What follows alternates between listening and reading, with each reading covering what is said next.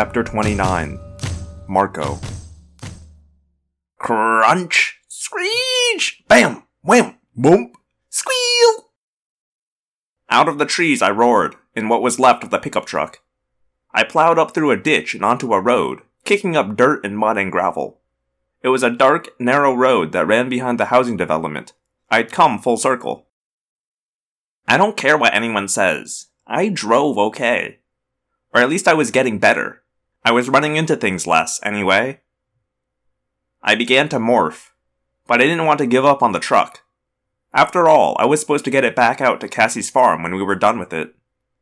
So I chose the one morph I had in my arsenal that could drive. Time for the monkey suit, I muttered as I barreled down the road, hitting only the occasional mailbox. I focused. I concentrated as well as I could. Fortunately, this was a morph I had done before. I was familiar with it. But still, that first sensation of my shoulders doubling in size, tripling, quadrupling, it was a rush. I mean, I'm not the biggest guy in the world. I'm kind of short. I'm kind of small. But when I do this morph, I am so massively powerful, it's incredible. In this morph, I have lifted guys up and thrown them through the air. In this morph, I have punched Hork-Bajir, and they've stayed punched. In this morph, I could kick the butts of the entire Dallas Cowboys all at once. 400 pounds, give or take a few. But not 400 pounds of fat. No. I was becoming 400 pounds of hardcore, bad as can be, don't even look cross-eyed at me, shoulders like a cement truck, neck like a fire hydrant, fists like sledgehammers, dominant male silverback gorilla. Sweet, gentle animals, unless you insist on making them mad, at which point they are capable of ripping up a small tree by the roots and playing baseball, with you as the ball. I glanced in the rearview mirror. My eyes had become little gorilla eyes. My mouth was puffing out and turning dark.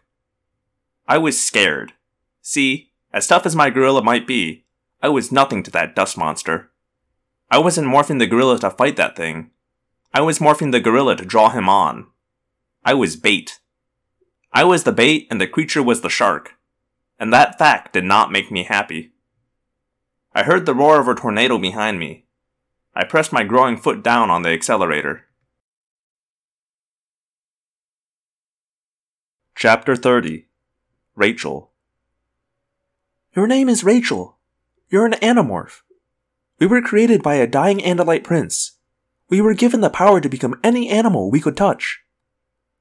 We were running, or I was running anyway, with this girl riding on my back. She told me we had to get away from the homes. We had to get to the forest. The dust beast would kill innocent people if we didn't get away. That made sense. The rest of what she was telling me seemed utterly insane. I'm Cassie. We're best friends, Rachel. There's Jake. He's your cousin. There's Marco. And there's Tobias. Tobias was trapped in his morph. He's stuck as a flash. A terrible place, deep, deep within the bowels of the earth. A dim cave as big as a sports dome. In the center, a pool. A pool that looked like molten lead. Piers reached into it, cages around the edges. The cries! The terrible cries of terror and despair. A battle raged. I was there. I was an elephant, just as I was now. Yes, a battle against monsters. And a bird screaming down from high in the cave. It screamed down, wings backed, hooked beak and terrible talons ready. A hawk, I said to Cassie. Yes, that's it. That's Tobias. I crashed through a flimsy fence in someone's backyard, then crashed through it again on my way out. Open field. We were out of the homes now, and running for the cover of the woods. I remembered what had happened in the woods. The old woman, she was yelling about Yeerks, I said. She was crazy, yelling about Yeerks coming for her. The Yeerks are real, Cassie said. Look, Rachel, you don't have to remember everything at once, but we're in a terrible fight here. We need your help. What help? I asked suspiciously. We're trying to keep the Veleek distracted. It chases after morphing energy. It's drawn to anyone morphing. So we're morphing every 5 minutes or so, hoping to wear it out. How do you know it wears out? We don't. That isn't much of a plan, I said. Are you Animorphs always this hopeless? Pretty much, Cassie said ruefully. The bad guys have all the power. Sometimes we think it's all a hopeless fight. A hopeless fight? I asked. Isn't that the best kind? Cassie laughed. You may have lost your memory, but you're still Rachel. It's about time for me to morph. Let me jump off. No, I said. The beast couldn't lift me. I was too big. Stay on and morph where you are. It will come after us, but if it can't lift me, it may not be able to get you. I felt her pat the back of my massive head. My girl, Rachel, she said affectionately.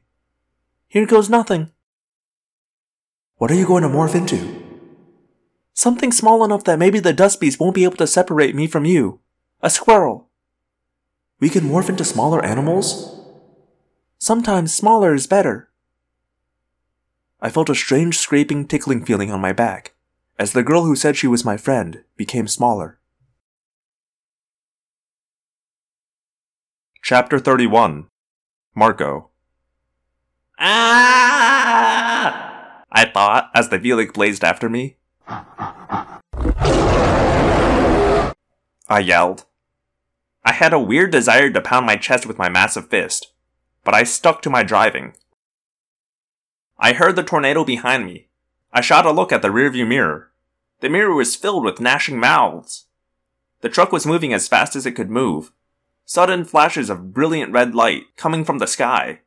Dracon beams. Then, in my headlights, an elephant. What? I slammed on the brakes. Too late. Screech! Woof! Everything upside down. Rolling. Pain. Sudden flying. Things hit me. Bushes ripped at me. Slam! I hit the ground hard. I was in a ditch half filled with water. The truck was overturned on its back a few feet away. The wheels were still spinning. The headlights were still shining. Dracon beam sliced the ground a few feet from my head. Bug fighters! I tried to move. Pain shot through my head. I moved my arms. They were still in one piece. If I had been in human form, I would have been killed. But it took more than a 70-mile-an-hour crash to kill the gorilla. From somewhere I heard an agonized trumpeting sound. The dust beast was over me, a tornado of mouths and blades. But it didn't want me. It was after someone else. I could feel consciousness dimming. I had to morph. Let it take me if it had to.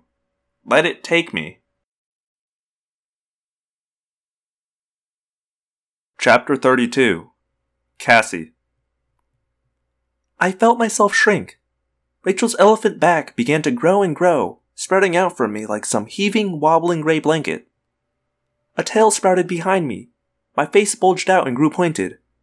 Pale gray fur spread across my body. I had morphed the squirrel before, of course. I knew what to expect. The body was wonderful, the senses keen and sharp. But the mind lived in a state of perpetual terror, always looking for predators. The only other emotion was hunger. But I could control the squirrel's fear, if I could control my own. Easier said than done. I was drawing the monster to us. The energy that was allowing me to become a squirrel was bait to the dust beast. Out of the corner of my eye, I saw headlights. Something big was in the air behind the lights, a dark shadow that swallowed up the stars. The beast! The Veleek! I stopped the morph. I could feel my own fear. And if my fear met that squirrel's fear, I would never gain control. Suddenly, predator! The squirrel's terror shot through me. Something overhead, like a giant bird. The squirrel's brain was screaming, Run! Stabbing beams of brilliant light. Dracon beams. A bug fighter coming in low above us. I felt a surge as Rachel powered her huge body faster. What's happening? Rachel cried in Thoughtspeak. But I was not morphed enough to use Thoughtspeak, and my mouth was no longer fully human. The groaning sounds I made would mean nothing to Rachel. Light so bright it blinded me. Rachel screamed, I smelled burning flesh. I blinked, trying to clear my half-human, half-squirrel eyes.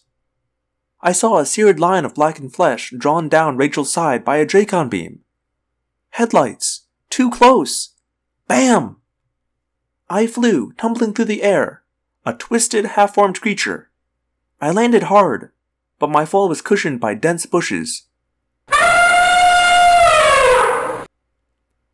Through eyes half-human, half-squirrel, I saw a horrifying scene. Rachel was on her side, trumpeting in pain and rage. A pickup truck lay on its back, wheels spinning. Just beyond the truck, a gorilla struggled to get up. Marco! A bug fighter zipped overhead. I stopped morphing. I froze. I was a 2-foot-long creature with a tail and human hands and patchy gray fur poking through spandex and flesh.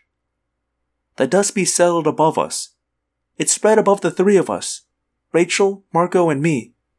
I looked up into that phalanx of gnashing teeth and whirring blades and eerie, staring eyes. It would take whoever drew it by morphing. It would take me, if I morphed. And if I did nothing? If I just closed my eyes and hugged the dirt and did nothing? The dream!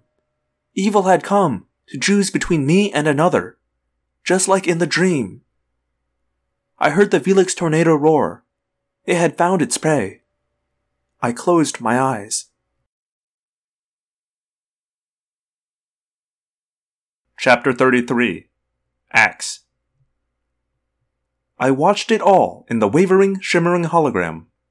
The elephant running, the truck racing, with the Veleek in hot pursuit. The picture suddenly became much sharper. We were now seeing the scene through the gun camera of one of the bug fighters. A flashing light came on, an indicator that the bug fighter was preparing to fire its Dracon beams. Red beams lanced toward the elephant. The elephant ran in terror. The truck hit. In a flash, it was over. The elephant lay sprawled across the side of the road. The truck was overturned. The Veleek was hovering over the scene. It dropped swiftly down, enveloping a ditch. It rose with something concealed inside it. The Veleek arced swiftly toward the sky, out of range of the bug fighter's cameras. "Come to me, my little pet," Visser 3 crowed. "Bring me my second Andalite bandit." Visser 3 turned his stalk eyes toward me. "You'll have company soon." I felt a sinking sensation. Who had the Veleek taken? Rachel? Cassie? Marco? "Call the bug fighters," Visser 3 said. "Tell them to land. Hold that large creature. The Veleek can't carry it until it demorphs into something smaller." "Visser," one of the human controllers said timidly, "the bug fighter has a crew of 1 Taxon and 1 Hork-Bajir. May I suggest we contact some of our Earth-based human controllers? They will be less, conspicuous than Hork-Bajir." "Do it," Visser 3 ordered. "But tell those bug fighter crews they will contain that beast. They will not let it go, or I'll see that they become the main course at the Taxon's next meal. I am going to my quarters. Call me when the Veleek arrives with my prize. Blank the Andalite's cage." My cage wall became opaque. I was alone again, unable to see out. I was left powerless to imagine the fate of my human friends. I have never felt more worthless, more powerless. I felt a sudden sharp pain on my arm. What had Marco said they were? Fleas? I swatted it absentmindedly. Wait, a flea? Hadn't I heard Jake say he had done it? Yes, I was sure it was a flea. He had morphed a flea. And he was, after all, just a human. Surely. I reached for the flea. Easier said than done. It hopped away. I found it again. Again, it escaped. On the 3rd try, I caught it. I squeezed the flea carefully between my fingers. I focused on the flea. Yes, it might just work. We had very few animals that small on my own world. Perhaps the same was true of the Yeerks. The Visser would not expect me to morph something so tiny. In which case, I might have one slim chance. I had morphed a fly, and I had morphed an ant, but as small as they were, they were not small enough. An ant is far larger than a flea, many times larger, but a flea is nearly invisible. It was time to get very small, time to morph. I began to shrink at a startling rate. Each morphing is unique. Things don't happen logically. Some parts of your body change in shape when they are still far too large in size. Other times, the parts of your body shrink down, becoming very tiny and only changing shape at the last minute. This explains why, even as I was still a couple feet tall, I suddenly felt two long tusks come shooting out of my mouth. Two long teeth. And I knew immediately what they were used for. These were what the flea used to pierce my skin and drink my blood. Why a flea should have a taste for Andalite blood is a mystery. But now I knew how the little monster did his dirty work. And I really did not want to dwell on that image. My legs and arms began to segment. Joints appeared where they should not have been. Primitive joints that scraped as I moved. My tail withered away and my body swelled. I was bloating up. At the same time, my blue and tan fur gave way to an exoskeleton, a shell. I could hear my bones dissolving. I could feel sickening lurches as my internal organs all disappeared. My complex Andalite hearts became something that was barely a valve. Long spiked hairs shot from my jointed legs.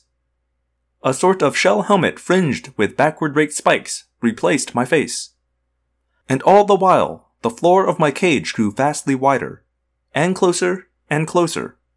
I felt I was on an endless landscape of smooth black glass. My stalk eyes went blind as they became stout, stubby antennae. My sight in my main eyes dimmed and shattered into 1,000 points of gray light. I was almost blind. What I could see was nothing but shades of gray. Dots, not shapes. I could not hear in the usual sense, but I could pick up subtle vibrations through my antennae and through all the hairs on my minuscule body. I stood on my 6 invisibly small legs, protected by plates of shell armor, almost blind, almost unable to hear, afraid. The next move was up to the Yeerks. I waited and ticked off the minutes. The flea's brain was scarcely a brain at all. It contained almost nothing. The sum total of what the flea knew was this: jump toward warmth and the smell of life. Since there was no warmth and no smell of life, the flea brain had nothing much to say. I waited, and hoped, and feared, and listened for the Visser's thought speech. There are two kinds of thought speech, open and closed. Open thought speech can be heard by anyone. Closed thought-speak is like a human whispering to only one person. The Visser gave his orders in open thought-speak, so that everyone heard. That was how I knew he'd returned. From a distance I heard, "You and you, and you two, follow me to the bridge." I tried to control the fear that welled up in me at his approach. I hated him. I knew I had to live on that hate, and try not to let the fear overpower me. My time would come, I told myself. I would avenge Elfangor. I would save my honor. "Where is the Veleek?" "Then open the hatch, you idiot, and let it in." "Yes, right here on the bridge. And brighten the Andalite's cage. I want to see these old friends meet." I saw light, which was actually just an increase in the number of gray dots. There was a silence from Visser 3 for about 2 seconds. Then an explosion of enraged thought-speak. "Fools! Where is it? Where is it? I'll kill every one of you if it has escaped!" Suddenly, a rush of air. I felt it waft across my bristles and antennae. Then the scent of exhaled breath. A sensation of some warm object. The smells of a living creature. "No! Don't open the cage!" Visser 3 yelled. Too late, I thought. Jump! Above my back legs was a biological spring. It fired. The energy went to my legs, and I went flying. I've seen humans jump. They cannot jump their own height. Even we Andalites can barely jump our own height. But the flea, well, the flea can jump 100 times his own height. It was as if a human could simply leap over a 60-story building. I flew through the air, and as I flew, I somersaulted over so that I was flying legs first. I hit something and stopped, very suddenly. "Close the cage!" Visser Three screamed. I felt a swift movement in the air just above me. The thing I was attached to fell, and even as he fell, I could sense that he no longer smelled like life.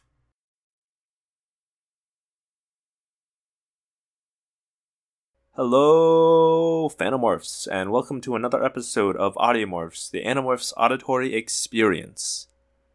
Sorry, this one is getting out a little later than normal, but it's still technically Thursday where I'm at, so still ahead of the schedule. So there. Don't have a lot to say. It's actually pretty close to my bedtime, so I'm pretty sleepy, so let's just make this short and sweet. If you like this show, you can hear more of it at audiomorphs.podbean.com or by searching Audiomorphs, wherever you can find those ding-dang podcasts. If you'd like to reach me, you can do that at audiomorphscast.tumblr.com or audiomorphscast@gmail.com. Just come by and say hi. I love hearing from people. It makes me feel validated as a person. Not much else to say this week. Check out my other podcast, OK Crusader, at shoutengine.com/OKCrusader or wherever you can find podcasts, basically. It's a goofy little show where I get some guests and we take some random pages from the Marvel Wiki and we discuss how dateable we find those characters. It's raunchy, it's goofy, it's funny. I have a lot of fun doing it. So if that sounds like your cup of tea, go ahead and give it a listen.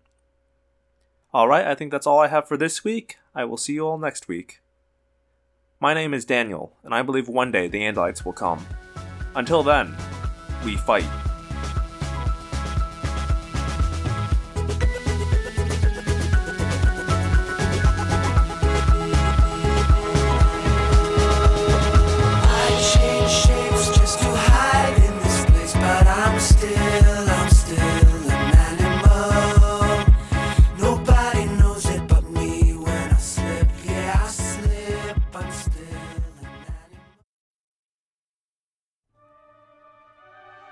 Hey Mike, what are you doing? I was just thinking about this idea for a Hook sequel with way more alcoholism and PTSD. Hey, what if we made a sequel to Space Jam, where instead of Michael Jordan playing basketball, they play Quidditch and it's with Daniel Radcliffe? What about A Bug's Life 2, but it's a heist? Or a sequel to Good Burger, where Kel is an heir to an inheritance, and he has a long-lost twin who is also played by Kel Mitchell. Also, Groundhog's Day, what if... Hold on, Madison. Why don't we put these pitches for movies that never got sequels or prequels on our podcast, The Equalizers? Oh, you mean the one we release every Monday on iTunes, Google Play, Stitcher, and all other places podcasts are found? Yeah, that one. Ooh, and maybe sometimes we have some of our writer friends on as well to hear their wild ideas for sequels or prequels. Okay, but can you promise me no sequels with body horror, communist themes, or talk about John C. Reilly's penis? I can't, and I won't. Great. Well, my Monday mornings just got pretty fucking weird. All of ours have, Madison. All of ours have. Find the Equalizers podcast everywhere podcasts are found, as well on Facebook, Instagram, and Twitter by searching The Equalizers. That's EQUELIZERS, like in sequel.